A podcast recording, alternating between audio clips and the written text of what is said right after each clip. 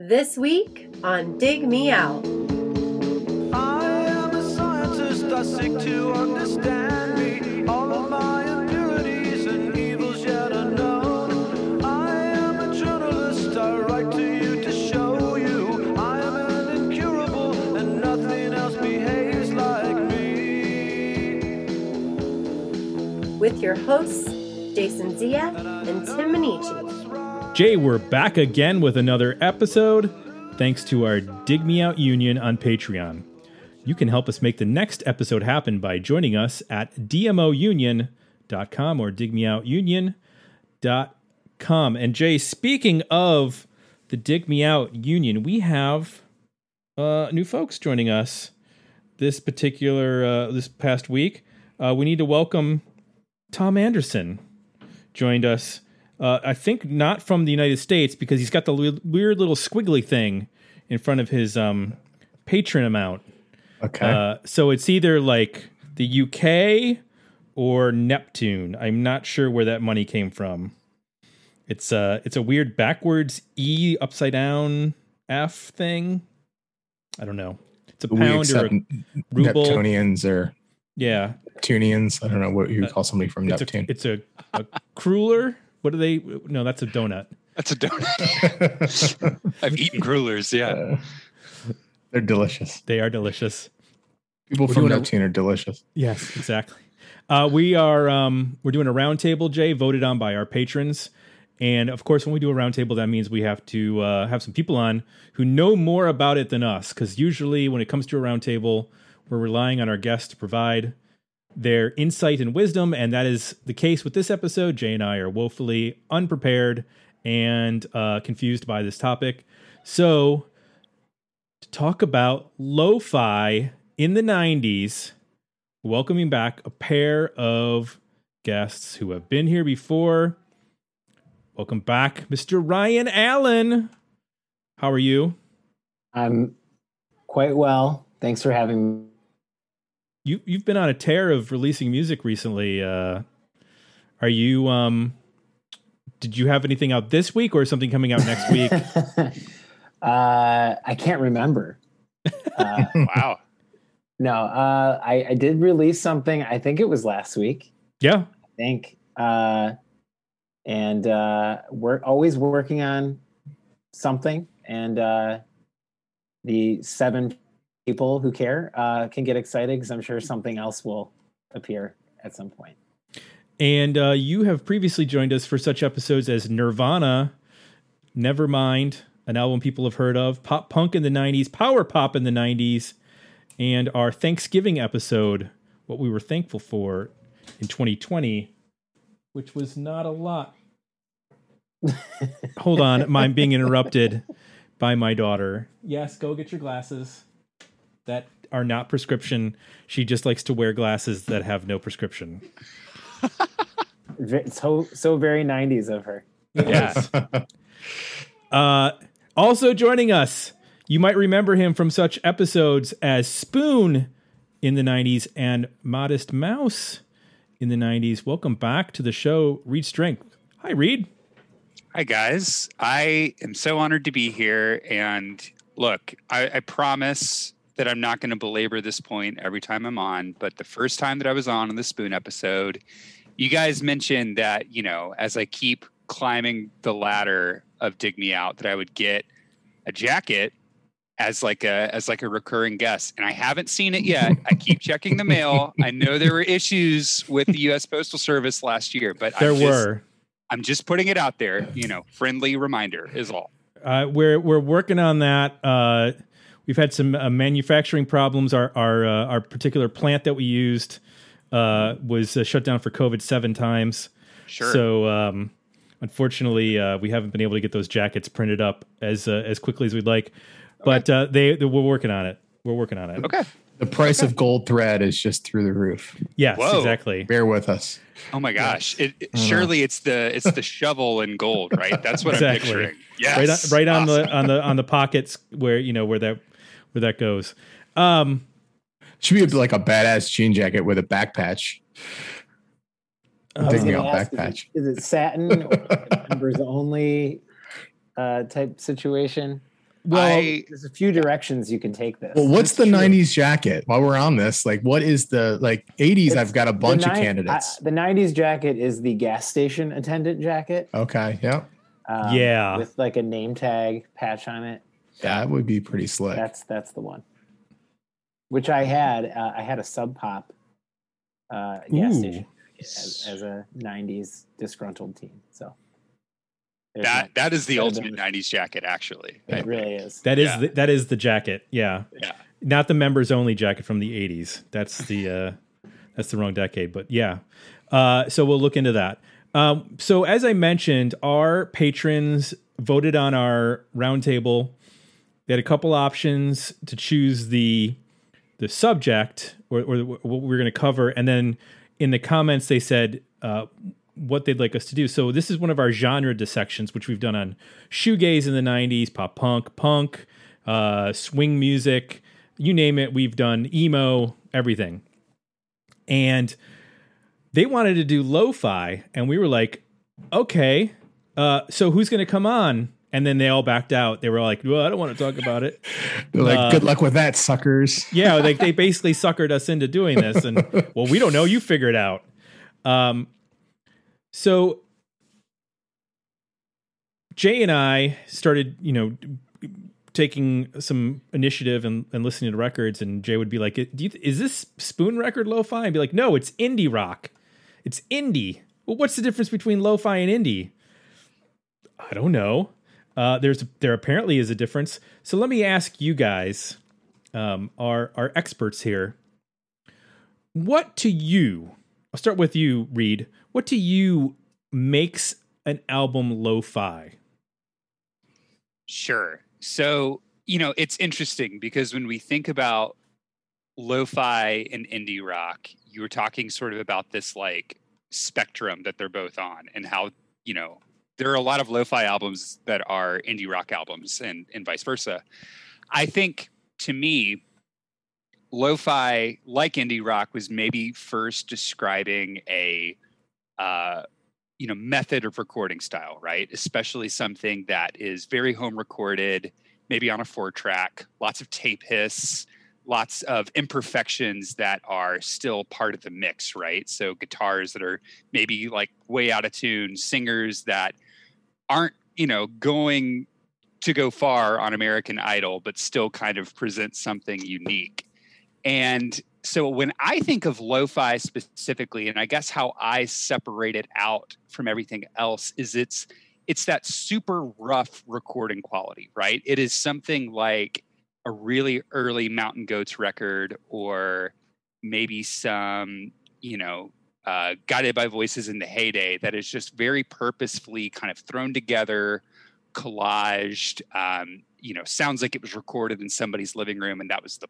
point. And I think and we'll get into this, I'm sure, but I, I think lo-fi maybe started as just a uh, a means of production for a lot of musicians, but then eventually, um, maybe as that music started to kind of get distributed, there was something about that character of that rough recording quality that people thought, "Ooh, this is actually better than if it was in a studio with this kind of polished sheen." So so yeah again I, I, guess that's how I, I separate it out it's lo-fi is like purposefully recorded in a really low mixed home recorded four track kind of environment um, and Okay. that's that's the whole point of the project yeah Okay, that that sounds what my rough idea of it is. Ryan, um, now you do home recording.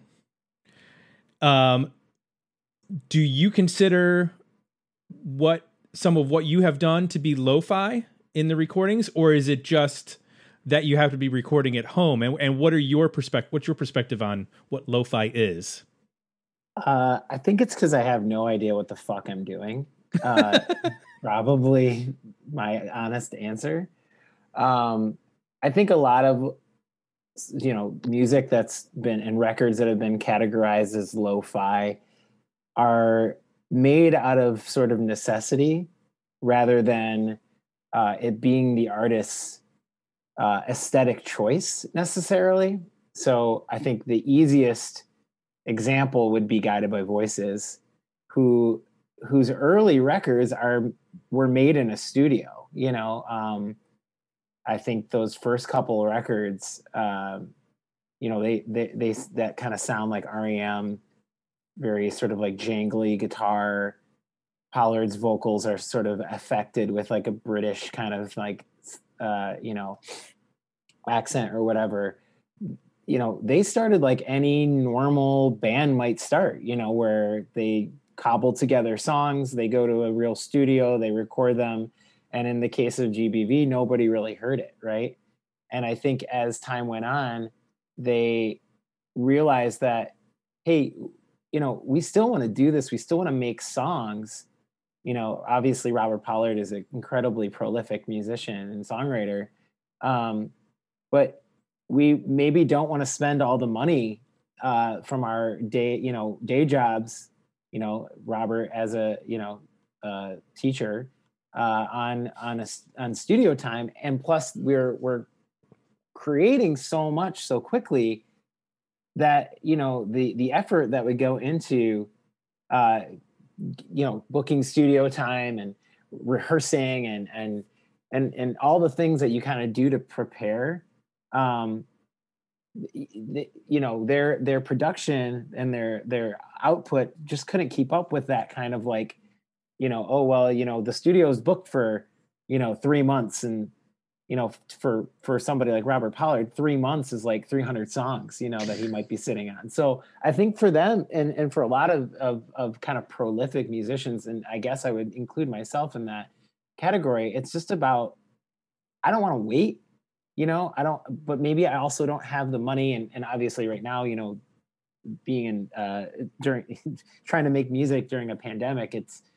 you know it's getting better and you know people are figuring it out and doing mass studio sessions and stuff but in the early days of this i was just like i better buy some mics and like figure this out and make and just capture whatever i'm coming up with because i'm a really bored and b i seem to be writing a lot so i think a lot of musicians like Lou Barlow is another great example, or um, uh, I don't know if you know the band, the Bevis Frond or Beavis Frond. I think it's Bevis Frond, but like um, I can't remember his name. It's Nick something. You can look it up. But um, it's another guy who's just like super prolific, and they just they don't want to wait. You know, they want to capture it right then and there, and and home recording and four track recording.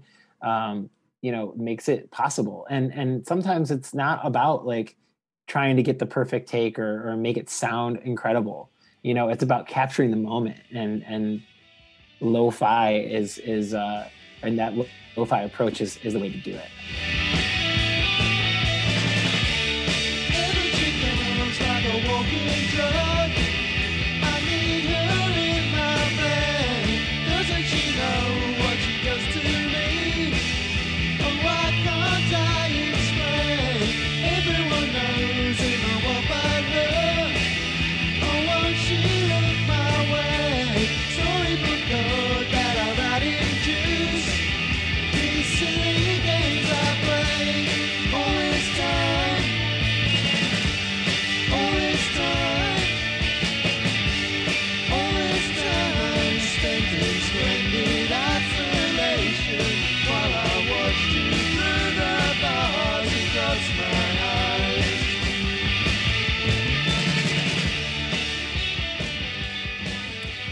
Mentioned four tracks, so, or I think both of you did. Um, does that correlate to cassette culture, especially in sort of the the eighties and and nineties, um, with the ease of being able to record literally just your guitar and your vocal to a boombox? You know, before even if you couldn't even afford a four track, you could hit record on a on a on a little you know fifty dollar or or forty dollar boombox in the nineties or in the eighties and record that um, through the little terrible microphone. Um, does it have a, a correlation to cassettes because of the ease of recording before there were CDRs and and whatnot? Probably Yeah. not just recording; it's probably distribution too, right? I mean, it's if you think about it, you go from vi- vinyl culture to cassette culture. It's not just easier to record it, but you can just take those recordings and dub them on cassettes and give them away or sell them for very cheap too, right? Right. I think Reed mentioned uh, the Mountain Goats, uh, and that's like the I think the, the most well-known example of somebody who, again, super prolific songwriter, but was you know those early Mountain Goats records were not they didn't even get to the four track. It was literally like a boombox, and I think he just I'm not like a huge fan, but I think John uh, just released something new last year that was like back to the boombox Yeah. style, like just you know recording acoustic guitar straight into the, and that's how Pollard does it too for his demos. But I'll let Reed maybe speak on that more. He might be a bigger fan than I am. Yeah, no, I mean, I think you know the Mountain Goats uh, totally in, in terms of that cassette um, connection. I think are there. Another band that I have only really started to scratch the surface of, and isn't so much part of I think the '90s lo-fi scene, but definitely part of that '80s cassette swapping scene, is the Cleaners from Venus. Um, you know, that was basically his whole thing, right? Where he would uh, Martin, I forget what his name is, but uh, you know, he would record these like crazy sunshine psychedelic pop albums on these cassettes and just mail them out and distribute them that way. And uh, I think after a while, kind of like John Darnielle from the Mountain Goats, eventually found, um, you know, that was sort of his introduction to, I think, more of a a fan base and eventually found the means to go into a studio. And i feel like from what i've heard of that kind of recording like i don't know it, it loses part of that charm that makes the uh, the rougher stuff that he had um, you know so unique and characteristic. And i think it's interesting too when we were talking about um, you know how prolific a lot of these lo-fi musicians seem to be i would I'll I'll put it out there, and I'm interested what you guys think. But I almost feel like sometimes when I think of lo-fi albums, for the most part, they aren't these 12 song collections and they aren't these like super specific concept albums they're more of sort of like mixtapes of just a bunch of different songs all at once can be different track lengths uh, you know can be pretty removed from just your traditional song structure as well. They seem, for the most part, most lo fi albums that I think of are just these very kind of freewheeling, off the wall kind of collage pieces. Um, would you guys say that that's something you've heard as well or noticed? Yeah, I think that um, One Foot in the Grave Mm. by Beck is maybe a, a good example of that, you know, where he really took that to the next level, of course, with his later recordings. But um, that has uh, that, that, that feel to an extent. I think even like um, Olivia Tremor Control is another band who I think is made, you know, basically psychedelic master pop masterpieces on a four track Yeah. you know to have that kind of collage feel where things get cut off or you know there's there's uh, I, it's like a warts and all kind of approach right? And I, and obviously Bee Thousand alien lanes those are again perfect examples where there's a collage kind of feel where you know something gets uh, cut off in the middle.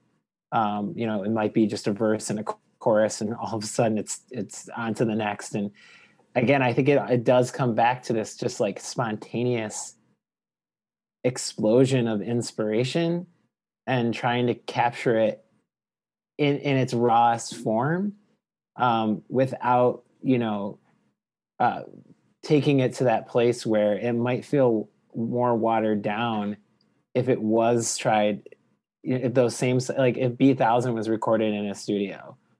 Um, i don't think it would have nearly have had the same impact on people as it did because it felt like in that same way that people maybe in the you know early 80s uh, heard ramones records and felt like yo i could do this. Like this is this is i could i could replicate this. I think people heard those gbv records um, and said i can i can do that i think you know? I mean it, it, it opens the door for um, more people to feel like they can be a little fearless Well, and speaking of those GBV records, that's a perfect example. If you go to listen to especially the stuff from the early 90s where you'll have one song that sounds like it is run through a paper shredder like it is just absolutely like uh, you know noise and it's a minute and a half and then the next song will have like beautiful chorus on it but it'll have like really tiny drums and it's just and there's just this wild uh change from song to song because they were like you said they were writing hundreds of songs and then just saying okay here well here's the 25 songs we're going to compile for this record that's going to come out this month. And then you know in 6 months we'll put out an EP of of 12 songs that are going to be each 1 minute long and they're all going to be culled from different areas. And um I can definitely see where the idea of there's it's not as much about here's 12 tracks and we're going to meticulously uh, uh, comb through each of the songs to make them unified and, and whatnot. It's it's much more like get out all these ideas and and see what happens. It does seem like lo-fi, and especially with the recording, it does limit the, I guess you'd say the genres that can utilize it. Like I don't, I can't imagine like a death metal band being able to pull off a lo-fi recording or you know what I mean? Because it would just overwhelm the speaker, and you just have just sheer you know white noise. Um, some of those death metal records are some of the worst sounding records I've ever heard in my life. Though, true, and they were it's probably done in a It's studio. very possible that some of them were made, uh, whether on purpose or not. Uh, there was a, a lower fidelity applied. But you know what I mean? Like when I think of, of Yeah, I lo-fi, what I, I think of like yeah, oh, yeah. Johnson and Beat Happening, like having a very Yeah. specific aesthetic, and and is is lo-fi not just a recording technique and and aesthetic, but is it also like a genre of music that, ha- that by itself?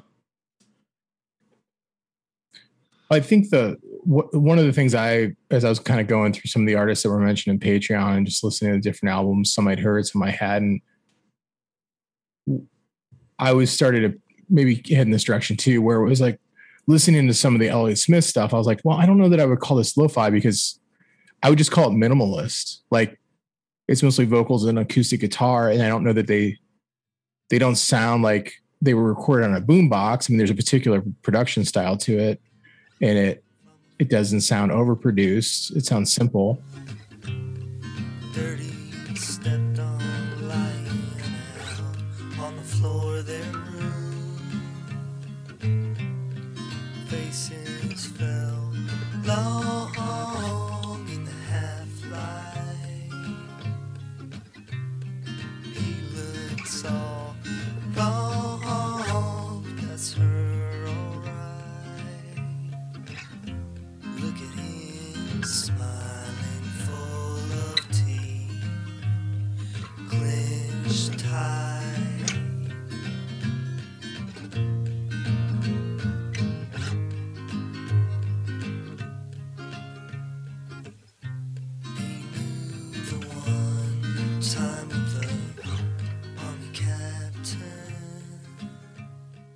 But then I could, you know, also see the argument. Okay, but this, I guess, in some ways, could fit into a lo-fi. Whereas, I think guided by voices, you have some things that are simple like that, but then you have also also songs that have more of a full band thing that just sound like they're recorded on a boombox, which then it, it's sort of like how expansive the sound is trying to be. Um, and and does that come in conflict with the recording um, medium that you're using or style that you're using and does that Right. become part of the aesthetic too of like full band through boombox versus you know guy and acoustic guitar through boombox sounds one sounds still pretty big while the other one sounds you know the band through the boombox sounds compressed and small just because you're trying to fit all the sound into a tiny microphone versus less sound into a tiny microphone actually sounds normal almost Right.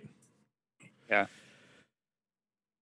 Yeah, that's a hard um well and and, and you have to look at like Guided by Voices where they have not always stayed consistently lo-fi. I mean, they made records with Ric Ocasek and they have studio albums but the songwriting is the same and some Yeah. of those songs were demoed on a boombox, but then they, you know, turn them into fully fleshed out studio recordings with high fidelity. And so and and you mentioning Beck that makes me think of the fact that like artists can sort of dip in and out of this. It's not necessarily a something that is uh you know some artist specific like you know PJ Harvey doing a four track album but then also doing you know fully fleshed out studio records.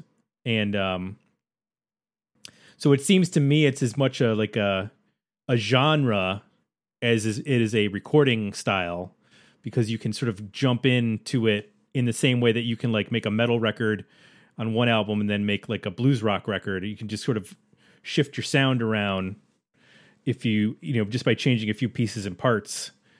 Um, Yeah, I think I think that we would be remiss if we didn't call out what lo-fi stands for, which is low fidelity or lower fidelity. right. So I think no matter what the sound or the the sort of like a uh, you know approach is from the artist from a songwriting perspective, you know whether it's more pop leaning or folk leaning, or or in a like for a band like um, Eric's Trip, who uh, for my money probably made some of the best lower fidelity four track records uh, that have ever come out, uh, especially in the 90s.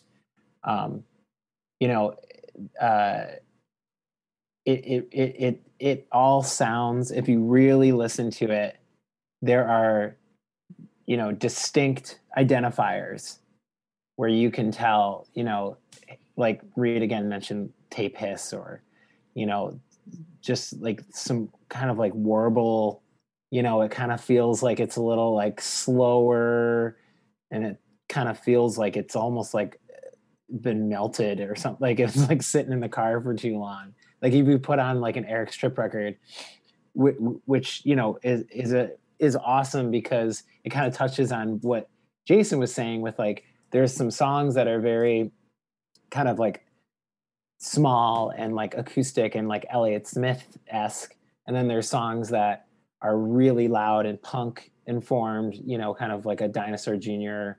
or like, you know, whatever, I guess the closest comparison for like a four track or a low fi guided by voices where things are just kind of blown out or whatever. Um, but when you listen to the to those records, it they feel com- compact in a way. They feel like more intimate, you know, and so I think the million dollar question is: Is it a genre or is it a, a, an approach? And I think Tim, you kind of you kind of answered it with it's both hmm and it's neither. You know, Yeah. uh, and I think that might be the safe answer. And there's probably people who are like way more uh, aficionados uh, than than I am that would be like, no, you know, it's it's one or the other. But like I, I For the I- record, Ryan, we looked. There aren't. well, then I guess we're the kings of this.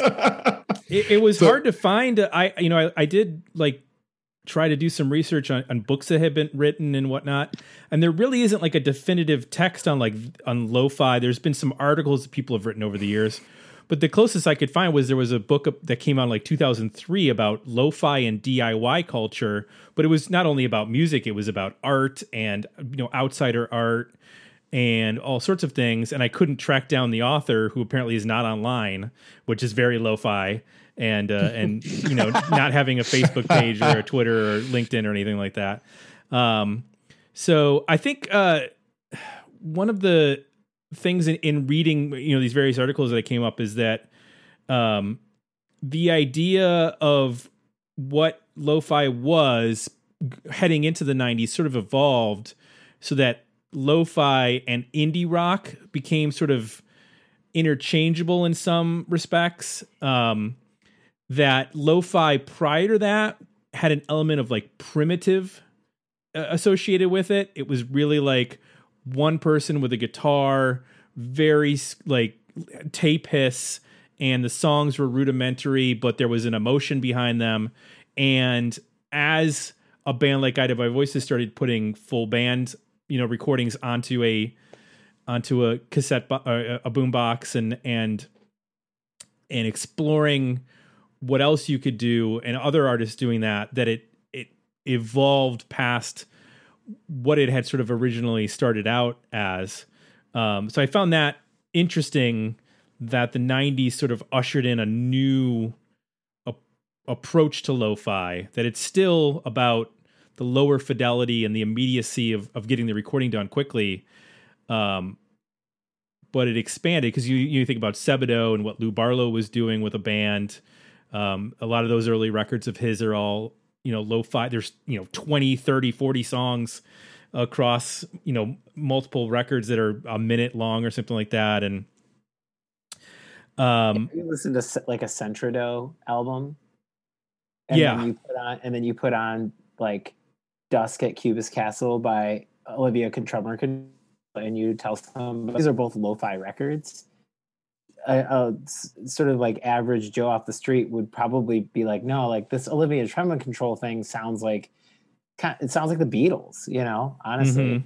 Yeah. And the Lou Barlow thing, you know, while it doesn't mean one is better than the other, is way more of again that it's got like an in, in, intimate, you know, it's like he didn't even bother to put all the strings on his guitar, you know, like that's how it like kind of like elementary it sort of was, but it was about you know doing something the opposite opposite of what he was doing, which was being in Dinosaur Jr. one of the loudest fucking bands ever, you know, and wanting to to kind of react maybe against that. I mean, I don't know Lou, I can't speak for him, but like I assume that's was part of wanting to bring it into that smaller space, you know, because he are he was doing something that was uh, in in you know the public eye and and loud and and you know being played in big clubs and and I mean if you peel back the like layers of noise from even some of his songs in Dinosaur Jr.,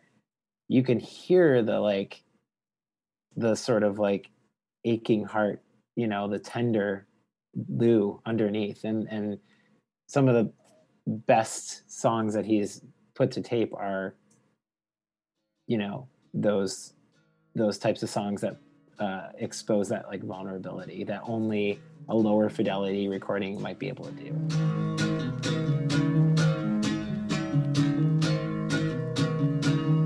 Downstroking,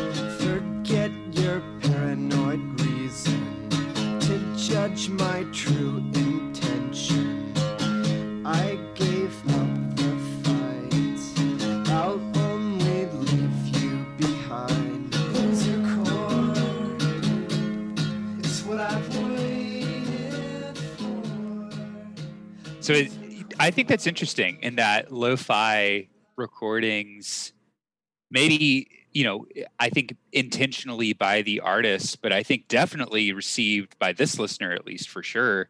Um, they do kind of possess this humanity, you know, where sometimes I listen to a rock album and it sounds amazing, but it sounds inhuman. You know what I mean? Like it just sounds like this thing that is so larger than life, so beyond what I feel like I don't know. You know, it's it's that kind of uh, cool thing about music. But then there's something about lo-fi that brings it a little bit back down to earth, where it's like, you know, you think of a Daniel Johnston, you think of Olivia Tremor Control, um, and it does kind of sound like this weird, crazy little symphony or something that someone's just come up with in their kitchen. And it's it's so cool to kind of have these like high melody, wonderful kind of this psychedelic music, right? That sounds so otherworldly, but it does sound so close at the same time. And I feel like that's part of why lo-fi is so cool. Um, and Tim, you were talking about how lo-fi really kind of took on a new evolution in the 90s, right? How it sort of became this interchangeable thing with indie rock. I would also venture to say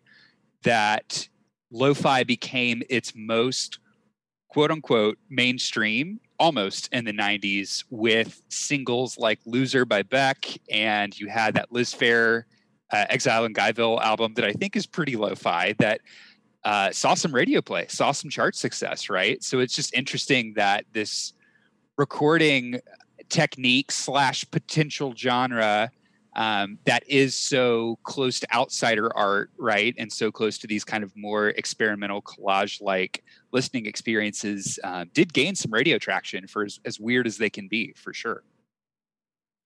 Yeah, that the Liz Phair record that you mentioned is interesting because it was originally just all her demo cassettes, and then she sat down with Brad Wood, and they did go into a studio to re-record some stuff. But the way that they did it was um, instead of you know you normally when you build a song in the studio, you start with the rhythm section, and you build up from there. You lay down the the drums and the bass, unless you're playing having a full band play live. That's not what Brad Wood did. Brad Wood just took the songs that she had and then just played drums to them. So he was basing it based on what she had already written as a um as a uh, a track and then tried to figure out how to play the drums to them. So it's a it's a, a it's a lo-fi starting point. Um I don't think that it's I think the Girly-Sound stuff that uh, that that all comes from is probably the lo-fi um, origins, but it's definitely a, an approach that you would not take normally to record uh, your rhythm section.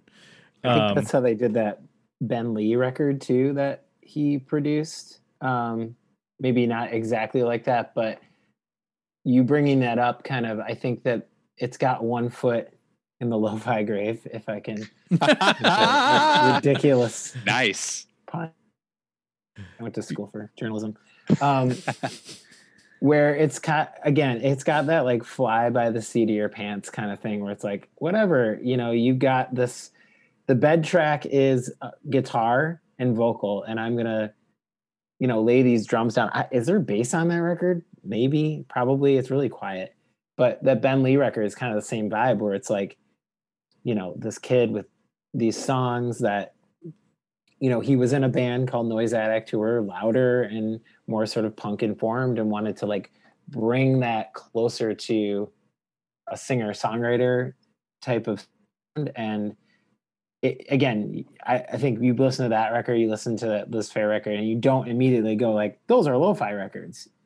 But the spirit of lo-fi uh, definitely uh, it runs through those types of, of records and there's probably more that i can't think of right now that kind of have that same um, i think a, a, a, a record like sloan's one chord to another is another uh, album that all the drums for that record are recorded on a cassette four track um, and then the uh, you know kind of took those four track recordings of the drums and then started to you know like layer things on in the studio which you know, I think makes that record sound super unique. Like the drums kind of sound boxy and like, you know, not overly produced and and you know, it this it's just like a really unique sound where like the guitars are super pristine, but the drums have this kind of like dirt on them or something. You know, and and those and that band and the adjacent bands around them. I already mentioned Eric's Trip, but uh, Thrush Hermit and uh, Hardship Post and some of these like uh, Halifax bands that were kind of related to Sloan, you know, they were recording themselves and putting those out on vinyl and, and tape and and they were like pretty like clean pop bands or whatever, you know, but like they they sort of again it was it's about like, hey, you, you can do this ourselves and so we should, you know. Um, but yeah, I think there's there's definitely like this like spirit of lo-fi that that ex- and that's maybe why lo-fi and indie rock kind of get like muddled together, you know. And I actually I hate genres.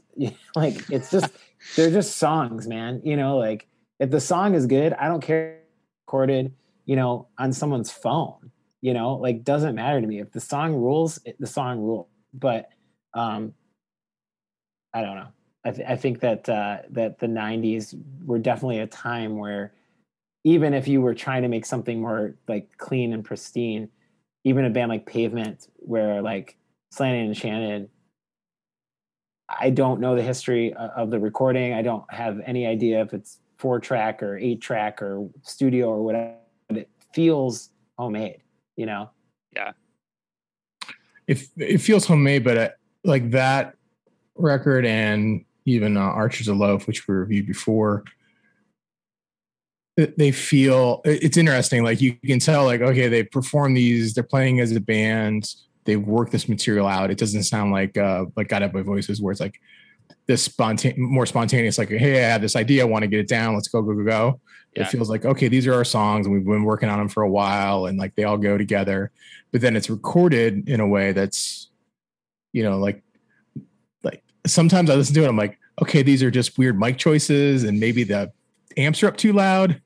you know, like the, hot- the ride cymbal is that like that super like like metallic almost sounding ride cymbal where like the Mhm. mic is like right on top of it and it sounds like you're hitting like like a pan or something like Mhm. Yeah. yeah i know exactly what you're talking about which makes Um, me think like how much of this was on purpose like at the time like yeah we wanted to sound like that and how much was like well this is what it sounds like and we're good with it and uh, you know it's that those albums to me get in a, in a even weirder space of um just right there at the edge even like uh we were talking about spoon which reed you've been on the roundtable we, we talked about that band for an hour but something like Telephono you know it's very like spontaneous sounding. It sounds real. It sounds intimate. But from a fidelity standpoint, I would put it. It's more like it's closer to a Beatles record, like from a just a pure like if you looked at it on a on a you know a, a graph and looked at what frequencies were there and like high how high or low fidelity it is. Like the range is pretty good, but it sounds small and intimate and you know fairly crude. Well, I think there's like an aesthetic choice too. Like I think Britt an acoustic guitar through a distortion pedal to kind of again, it goes back to the the spirit of lo-fi permeating in these 90s records that maybe weren't recorded in a dank basement with Mhm. like, you know, cassettes and like a case of Budweiser at your feet, you know, like they were recorded in studios, but choices were made so it didn't feel like you know it, it's like the ramones deciding to to you know um whatever you know aesthetic choices they made that made that different sounding than you know whatever was on the radio at the time like th- it didn't sound like you know yes or something like that Yeah. Sounded- Right. and then Nobody- other people heard that sound like oh that's a that's a cool guitar tone like how did they do that and then that Right. becomes like a thing that other people try to do well i mean you can get the little bit. ramones guitar tone a lot easier than you can play keyboards like rick Wa- wakeman you know what i mean Right. that's just a Right. fact, you know and i think like running your guitar your acoustic guitar through a distortion pedal you know it it, it and i know that Brett and Spoon, those guys are huge Guided by Voices fans. So it probably came from that. And obviously, like those early records are very Pixies Mhm. influenced. And, and you know, Albini uh, is famous for not producing. You know, he captures the band as they sound. He doesn't, I mean, obviously, he's, he's, you know, a genius when it comes to miking drums and, and capturing drum sounds and things like that. But like, if you really listen to some Albini records, like whether it's 90s or like some of those like Cloud Nothings records that have come out in the last few years, like the guitars are just they just sound like guitars. There's nothing special about them, you know. And so even today, that spirit kind of lives on, where it's like, yeah, man, we don't need to dress all this up. I want to go through uh, some of the albums we've mentioned, and then also uh, some other ones that were mentioned at our Patreon page. Just want to go through them and and and see if you guys have listened to them or are familiar with them. Uh, Willie Dillon mentioned the Grifters, uh, One Sock Missing, and Crappin' You Negative. He said once you listen to these, you'll have two socks missing after they get rocked off. With a recommendation like that, I have to. Oh my god.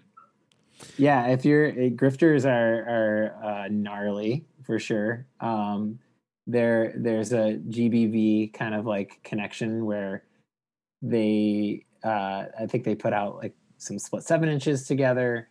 Um, they eventually I think put a couple records out on Sub Pop later in the '90s, uh, which I think I own one of and and owned back in the 90s as well but then like found it cheap on vinyl.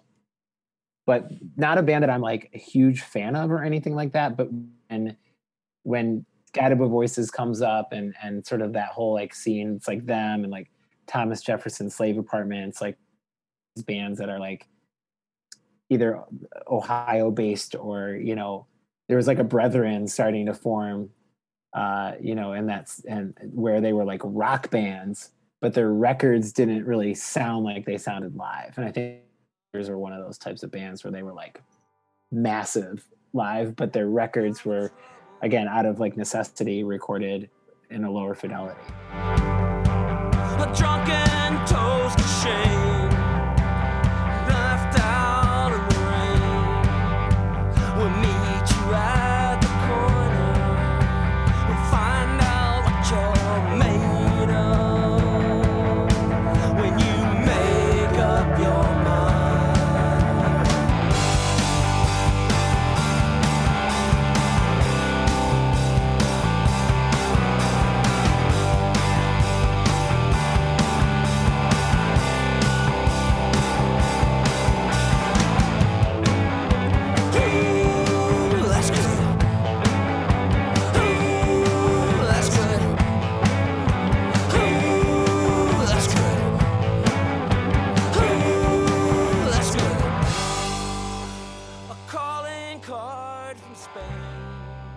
Um, Jeremy Amen said Pavement Slanted and Enchanted, Sebadoh's Three, Bubble and Scrape and Smash Your Head for the Pink Cover Moon, if nothing else, and GBV, GBV, GBV.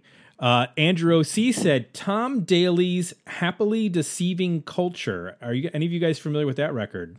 Oh, might be one for the uh, for the uh, after show. Have to go check that out. Uh, Jeff Gentis said Hayden's "Everything I Long For," and PJ Harvey's four track demos. That's uh, he said was on the nose, but qualifies. Um, I I remember Hayden, but I don't like know Hayden well. Have you guys listened to that record?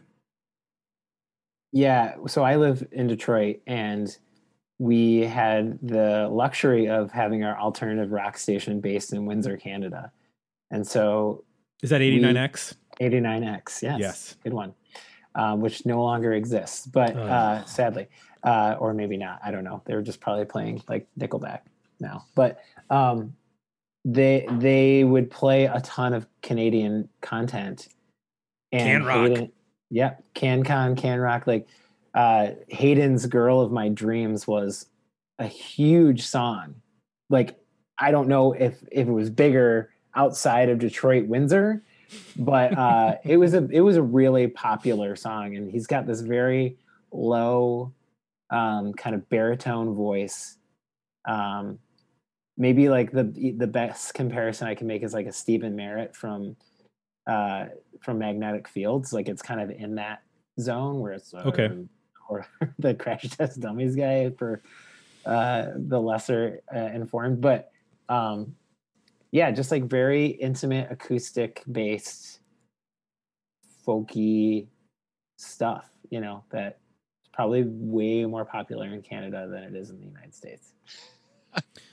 Um, Mike Ciarvino mentioned back Elliott Smith, Pavement, Sebadoh, and a lot of the Elephant Six output, mainly Olivia Tremor Control's Dusk at Cubist Castle, which we discussed earlier. John Pennycock, he had some interesting ones. Miracle of Sound in Motion by Steel Pole Bathtub. Uh, Bake Sale by Sebadoh, four track demos by PJ Harvey. Back Saturday by Prolapse are all fairly lo-fi.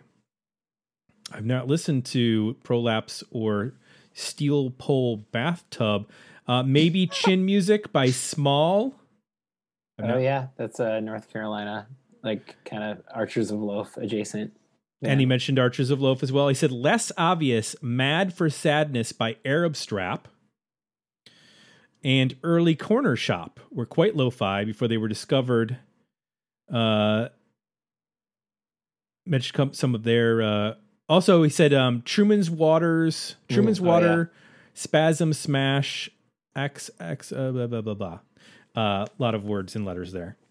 Um, so you guys have heard of some of those? Yeah, I I mean, have you know, not. I'm 41 years old and read Magnet magazine. Uh, like it was the like my roadmap to indie rock, like uh, Jeopardy or something. You know, so I- I'm familiar with a lot of them. I can't say that I've listened to every single one of them. Sure. um, and and mostly because it was harder to get a hold of stuff, you know, back then, and and the the cream rises to the to the to the top, obviously, you know, and so um, not to like throw shade at some of some of those records, but like Kind of did. you know, it, it's it, it was harder to yeah, and I I did. I'm sorry, Truman's Water. I bet. Um, Steel pole bathtub. Yeah.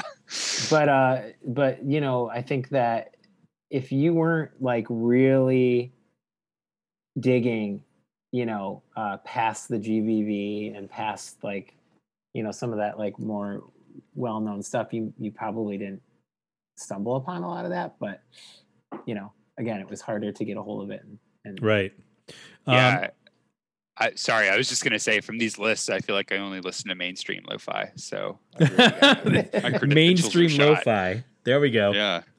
Um, Josh Page mentioned uh, GBV, Pavement, Sebadoh, uh, and then uh, Olivia Tremor Control, and also Apples in Stereo, early Apples in Stereo. Uh, one of the Elephant Six bands. Johnny Hooper said all of the above, and let's not forget most of the K Records discography.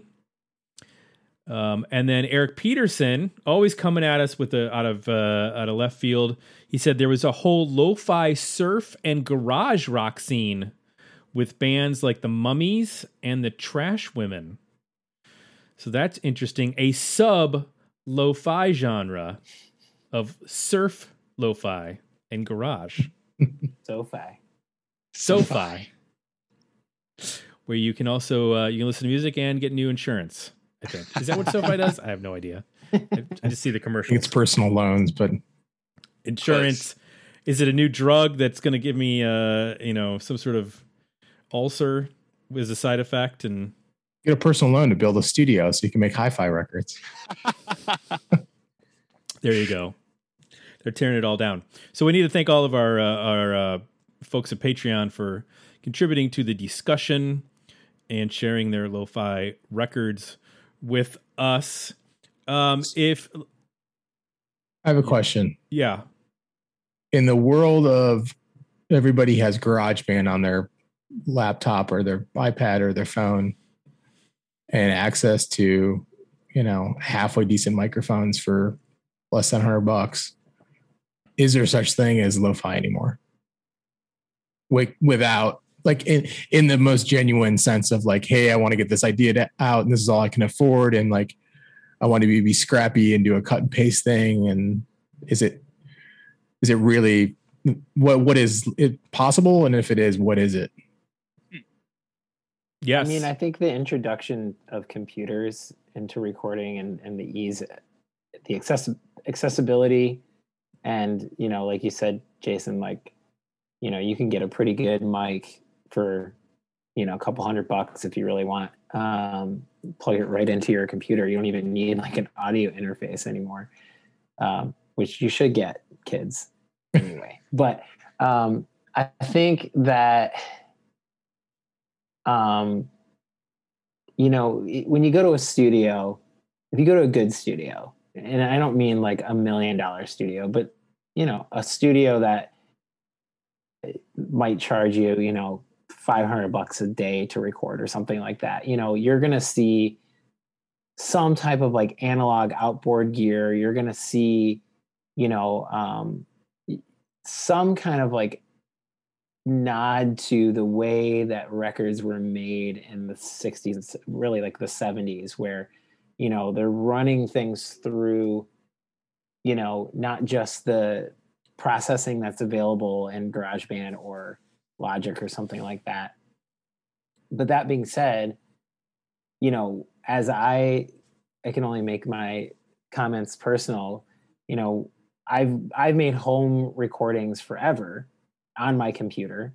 They have sounded like garbage uh, for most of my existence as a songwriter because they were never intended to be heard by anybody beyond my bandmates, you know.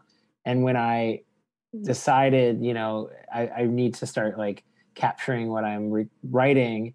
I don't know when I'm going to play a show again. I don't know what's what what it's going to look like. You know, at the at the onset of the pandemic, you know, I really started to try to read more and investigate more, whether it be about gear or just like using the built-in or like um, you know using the the the the processing. You know, even like compression, for example, like man, you can make something that doesn't sound great sound a hell of a lot better if you know how to use compression, drums, guitar, vocals, whatever. And I had just never learned that. You know, I never cared about it. Like I always recorded in studios and somebody else would worry about all that stuff and I just perform. You know, so I think it, it I don't know if this is answering your question, but I think that you can with work, you can make something that's homemade sound as good as you want it to and as good as you can afford it to. You know, it just or you can just do something super dry and super simple and it would go back to just like basically being the equivalent of a four track or uh, a boombox where you don't put any processing on it you don't really you know gussy it up with any of the extras i, I will admit that i made and this is a super lame plug but i'm just to come clean about it because i thought it was kind of cool. So i i just released a six song ep it's called digital hiss. And the reason it's called that is because I found a plugin for Logic that puts tape hiss on everything. So I already was like, oh, I want to make something that's kind of like fast, lo-fi, like just write it, record it. Like I, I ended up writing like six songs in a day and recording them all in in a single day, and it just felt like it felt like you know an Eric's Trip record or something like that. But then, but then it sounded too good, so I was like, how do I make this sound a little shittier? So my brother bought me this tape hiss plugin, and I put it on the entire. Every track has this digital fake tape hiss throughout, and if you if you really listen, you can kind of hear it, you know, and it just made it feel more like it should feel, you know. So I don't know if that is super lame or cool or whatever, but it goes back to your original question like is Yeah. it a genre or is it a sound you know Yeah. it felt like without that that hiss and that warble it just didn't feel right to me Yeah, Huh. That's great. Interesting.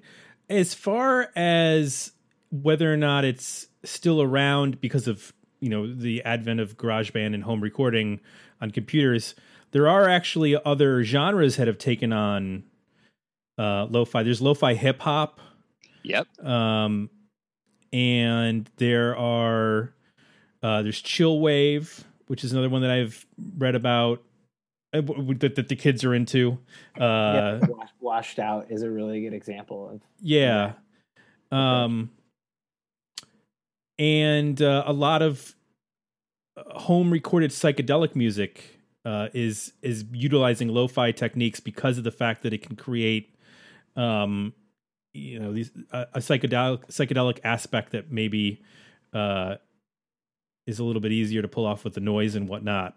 Um, so Is it's it still around. warmth? is it about warmth because I, I feel like we we kind of didn't talk about that but i feel like a lot of when, times when people talk about tape they talk about this like concept of it sounding or feeling warm Yeah, you know it feeling like uh it was made you know and and in a confined space you know a tape feel a tape has a feel right it has a sound but there's like this kind of you know uh psychological thing that it does to your brain that you feel this sound you know and Mhm. and and you want to equate it with this idea of warmth and and i i do think that whether it's super hi-fi recordings or recordings made you know on a four track the reason to use tape is because you're trying to achieve that that warmth you're trying to achieve that kind of like buzz or fuzz or just that that like that it's because it's physical right like you can't feel an mp3 or a wave file you know Mm.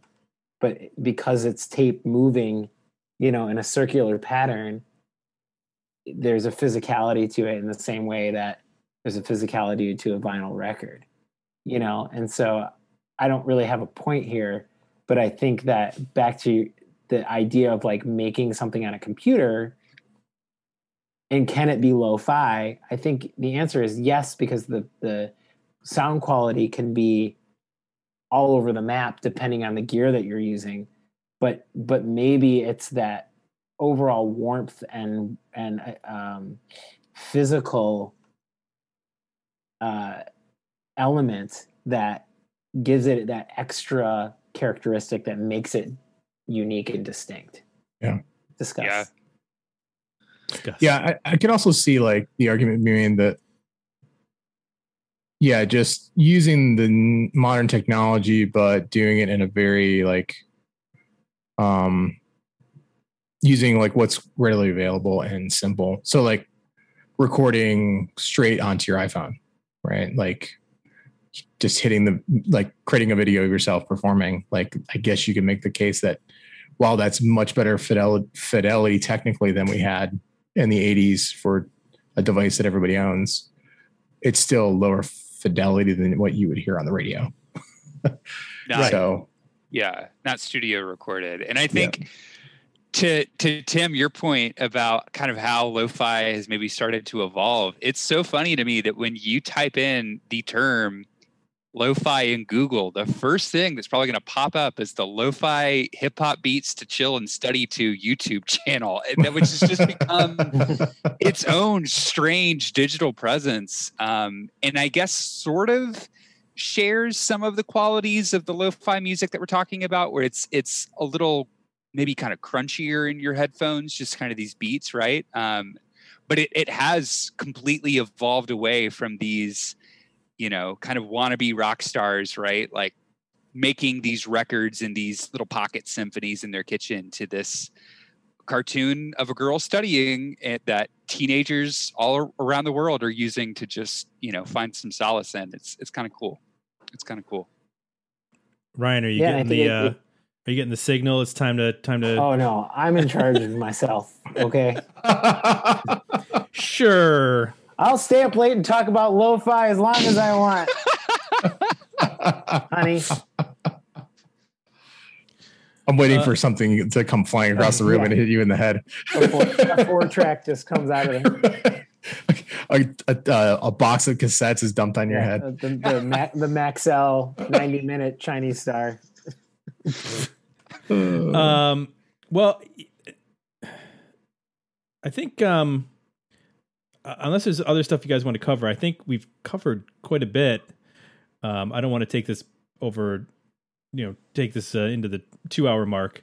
Uh, I think a, a good hour on this is probably solid, but I do want to ask um, if you were going to uh, introduce someone to the lo-fi genre, what's the record that you would use to do so? If you somebody's like, "Hey, what's this lo-fi I have heard about?" And you say, "Here, here's the album. Check it out." Uh, Reed, what's? Let me uh, ask you, what's the record that you're going to hand someone and say, "This is what to me lo-fi is all about"? Ooh, I would, and I, I feel sorry uh, if I steal anybody else's answer here, but I feel like the obvious one to me is is Bee Thousand by Guided by Voices. It's just such a stone cold classic, up and down, just as like a '90s rock album. Um, but I think it's so special because of how warped and strange it is. Um, we were talking about how kind of an element of life of lo-fi is when you have instruments that suddenly cut out. And one of my favorite moments is in hardcore ufos when there's this like blazing guitar solo that all of a sudden just goes away. And you're like what i thought wasn't weren't we doing something here? And it just all of a sudden disappears. Um, and there's so many little weird backdoors in that album that just do that um, but it, that's the thing i think the first i remember that was one of the first lo-fi recordings like truly lo-fi recordings that I ever heard. And I think the first time I heard it, I was like, what is this? Why would anyone listen to this? But then I don't know, you start to kind of hear past the hiss at the genius that's happening in the crazy amounts of melody and the Beatles-esque just songwriting and it just it's sticky like candy. I I love that album and I think if I was going to show anybody into the uh, woolly maze that is lo-fi, it would be Bee Thousand by Guided by Voices. Okay. Ryan, what what say you? Um, Reed took the best choice, so uh, You go with Alien Lanes. true. Um, which was the first GBV record I heard was Alien Lanes as a 15 year old kid, and I could tell you every single one of my friends thought I was insane for listening to it, and I and I also thought I was insane because it was one of those situations where same thing that Reed was describing where it's just like why am I why am I listening to this? Why do I keep coming back to it, you know?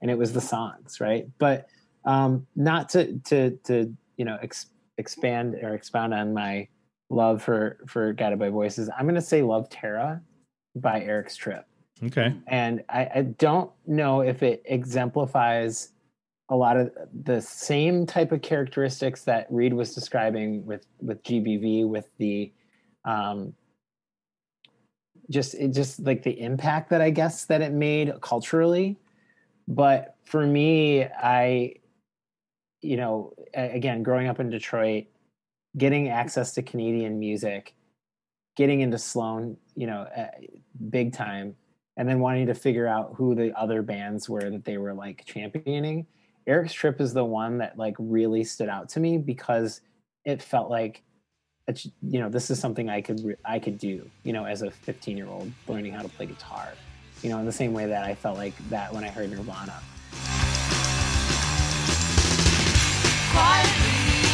slide.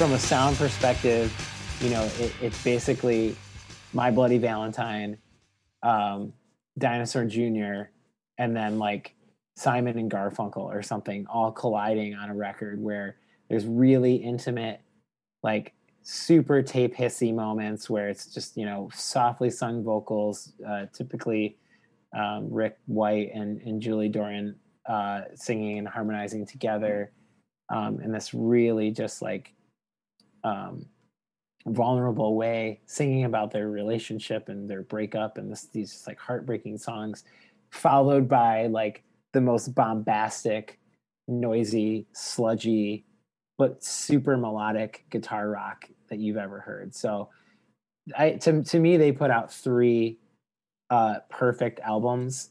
Um, and Rick White went on to make some really cool records as Elevator to Hell and Julie and everybody in that band has done other things that have kind of still felt lo-fi and felt like homemade. But Love Tara is just like such a super special record to me. Um, and I and I and again, I, it it it does have some of those characteristics of like songs feeling like they end too soon or like you know something coming in like mixed way higher than it should be. Like why is that guitar solo way louder than the drums? Like this is comical, you know but it's like they didn't know that there's like the guitar solo it's got to hit and you know they're already bouncing tracks down to you know one so they can make room for you know so it there's that that quality to it and um but the the thing about it not to like go on and on about it but like the thing that makes it really such a cool record to me is how softly sung the vocals are over these like massive sludgy guitars like I, I don't know if like anybody really did it better besides maybe dinosaur jr um and maybe my bloody valentine but um love that record love that band and uh if you haven't heard any of the records i would immediately change that I haven't heard it, and I'm going to. Also, Eric's Trip, named after the Sonic Youth song on Daydream Nation. Very cool. Yep, Canadian, uh, three records on Sub Pop. Uh, just amazing, amazing music. Jay, do you have a pick? Well, I, I was using Guided by Voices as kind of my benchmark, Bee Thousand. So that's where I started to, as I compared that, because to me it typifies everything we talked about. There's a spontaneous feel to it. Um, there's intimate moments. There's full band moments. There's definitely tape hiss. You know, it's it sort of checks all the boxes that I that we talked about. So to me, it typifies the genre uh, as best as anything. And if you're talking about the genre, it's a great place to kind of benchmark other things too. If aliens came down, that's probably the record I would hand to them to explain like what the hell what lo-fi is, or my wife. Because there's a lot of other things I play, and she's like, "I don't get what do you what's what do you mean? Why is that lo-fi?" Because one of the things I, I was thinking about on this is like, isn't this all subjective anyway? Like, whatever your personal like reference point is for high fidelity is is yours, and then everything else Right. is either above or below that. So I was like, you know, Tom Scholz from Boston thinks everything's lo-fi if it's not a Boston record. So I think we can all agree that Bee Thousand is a good place to start. Yeah. Um, I would go with. Uh, I mean, uh, an obvious pick would be "In the Aeroplane Over the Sea" by uh, that band. that band.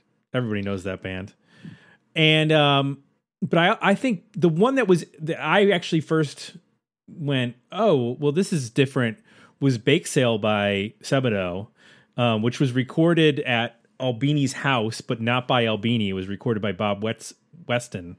Um, and uh, it's an interesting record because I think some of the record sounds pretty high fidelity, and it sounds good. And then there are there are tracks interspersed in there that have a, a very lo-fi sound. It's it's in in a sense it's sort of like a GBV record in that sense, but the songs are fully fleshed out.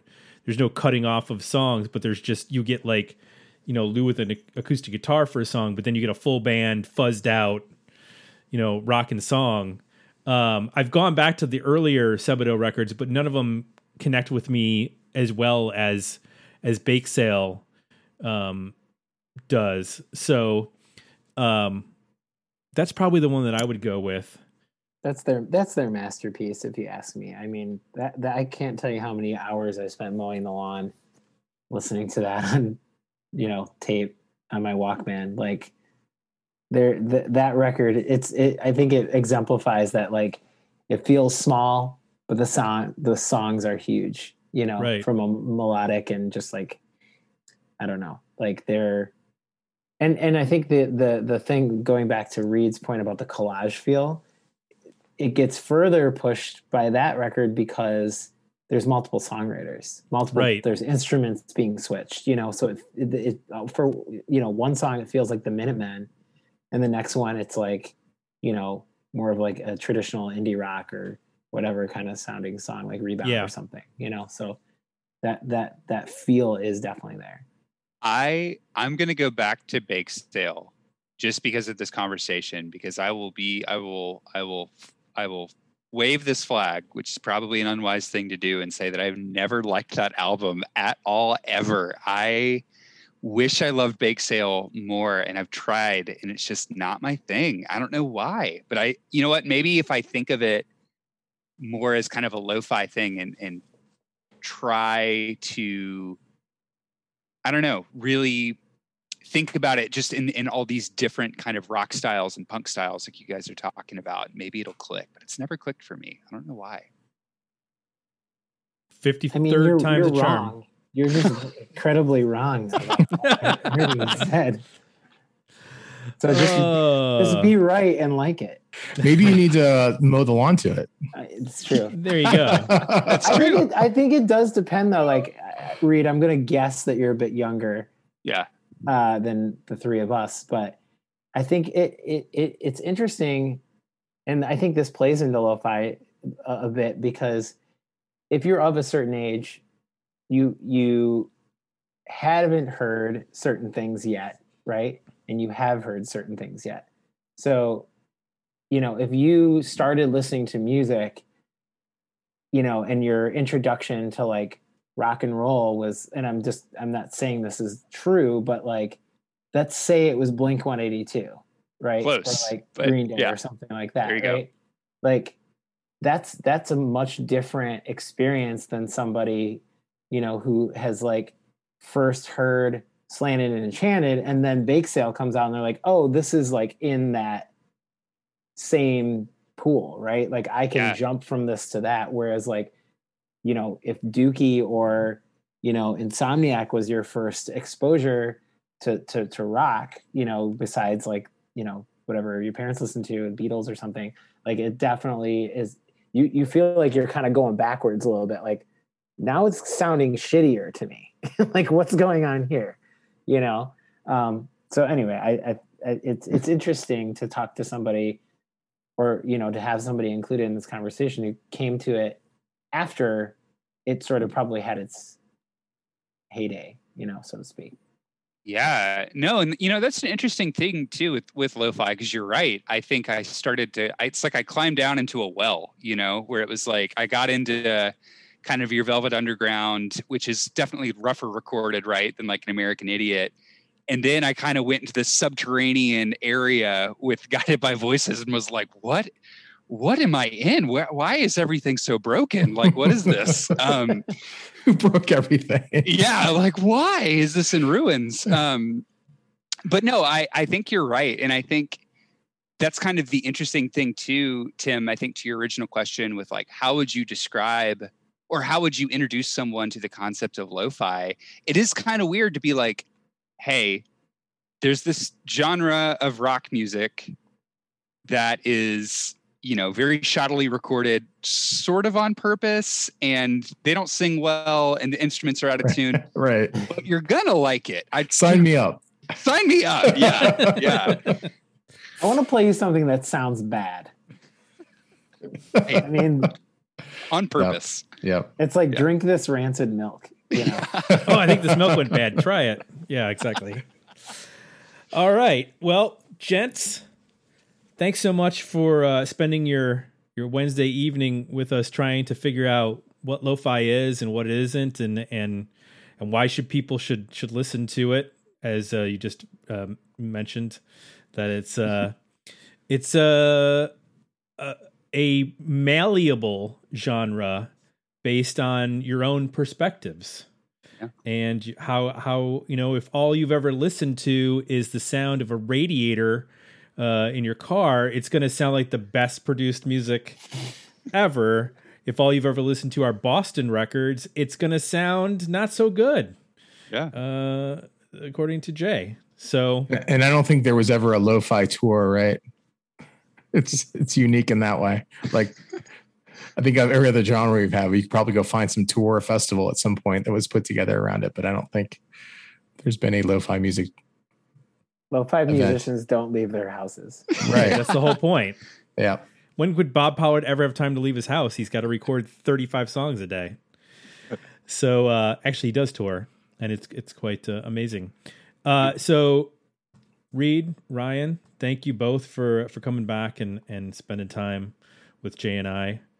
Uh, you guys got anything going on? Ryan, you got a new album out next week, or uh, i'm working on a new extra arms record actually Excellent. right now okay? um and and that sh- you know it probably could come out this year but but we're probably going to save it for next year so we can actually play some shows and maybe sell a couple of copies but um we're doing it and kind of the uh you know to bring it back to this conversation it's not necessarily where we're doing it lo-fi but we are doing it like kind of at home and people are sending things from their their residence. And you know we did get together kind of in a you know just two person you know it's a four person band but two people at a time masks and all that stuff to you know um, tracks sort of like the bed tracks but um, it's been a really interesting way of making a record. Like I, i'm i'm you know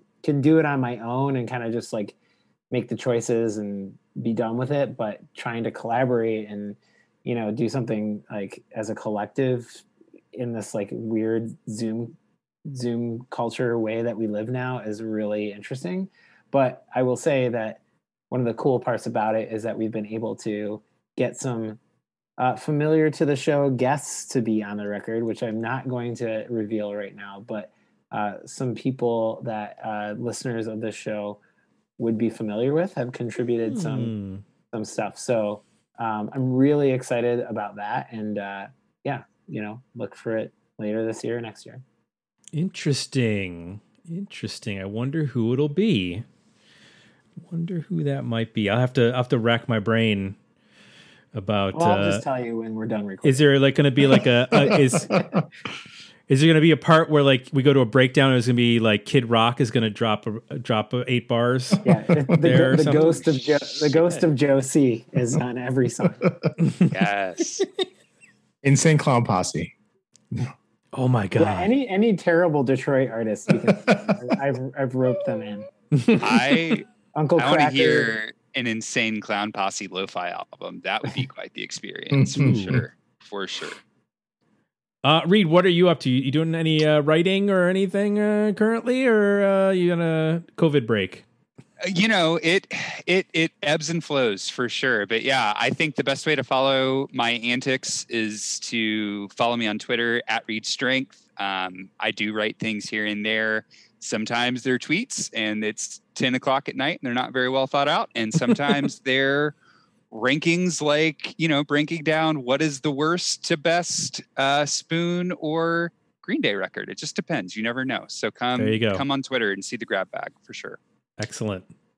Uh, I need to remind our listeners that if uh, you would like to be uh, part of the crew that suggests uh, uh, roundtable ideas and then actually gets to vote on them, you got to do that at Patreon. It's where you can join for just two bucks a month to start uh, voting in our polls, and uh, it's also where you can read uh, editions of the box newsletter that comes out every week. The box newsletter delivering reviews of new music, one minute reviews. Uh, I'm doing them, and then also some of our patrons have been submitting their one minute reviews of new records uh, relevant to 80s and, and 90s artists that we cover. It's delivered to your email inbox, but you can also read it at Patreon. And then also, uh, you can sign up at digmeoutpodcast.com for the newsletter. It's also where you go to suggest a record that gets tossed into one of our polls. Nine albums a month get voted on as uh, which we're going to review. So that's where all the things happen. And of course, if you like what you heard, Apple Podcasts is the place to go to leave us some positive feedback. So for Jay, I'm Tim. We're out, and we'll be back next week with another episode Dig Me Out. Ice, baby. I saw your girlfriend